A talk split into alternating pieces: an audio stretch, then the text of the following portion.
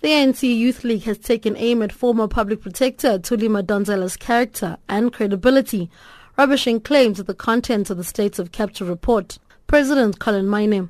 We were not so much worried about the content of the report. The, the problem has always been the author of the report. The author of the report had particular intentions. So that was, that was the posture as the Youth League we took, that the author of the report, and anyway, the report was not written by her, was written by the PwC and we know who's PwC and what they represent. So we're not worried because we knew already what to expect of the report. The league also labelled Madonsela as a DA agent working in accordance with the opposition party to aid them in the next national elections. Spokesperson Mlondi Mkhize. It is our considered view that the public protector did this knowing very well that she was launching a DA campaign ahead of 2019 national and provincial government elections. We call on the implicated individuals, directly and indirectly, to take the report on judicial review as privileged by the Constitution.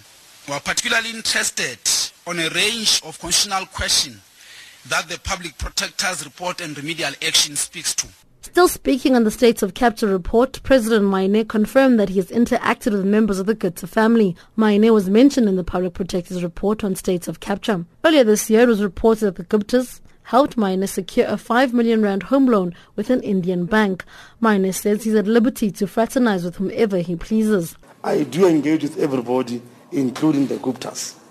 Now, whether I've been to Saxonwold, it is not the business of anybody. It is a private matter. I'm not uh, forced by any law to declare where I go. I will go anywhere I want to go in the country. If I want to go to the Guptas, I will go. Because I'm not prohibited by any law of the country not to go there.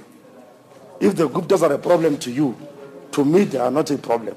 The league's leaders also took the opportunity to call out ANC members who speak negatively of the party in public. They say as a youth league they'll write a formal complaint against Chief Whip Jackson Mthembu's recent conduct. Last month Mthembu called for the resignation of the party's NEC, saying the current leadership had failed. Last week ANC stalwarts also called on leadership to take accountability for the current crisis facing the ANC. Mkhize says members who failed to address issues within the party's structures need to be disciplined. We equally call on the ANC to look at all all other members who have the similar behavior like Comrade Jackson Mthembu, that they must be considered to go to a disciplinary hearing.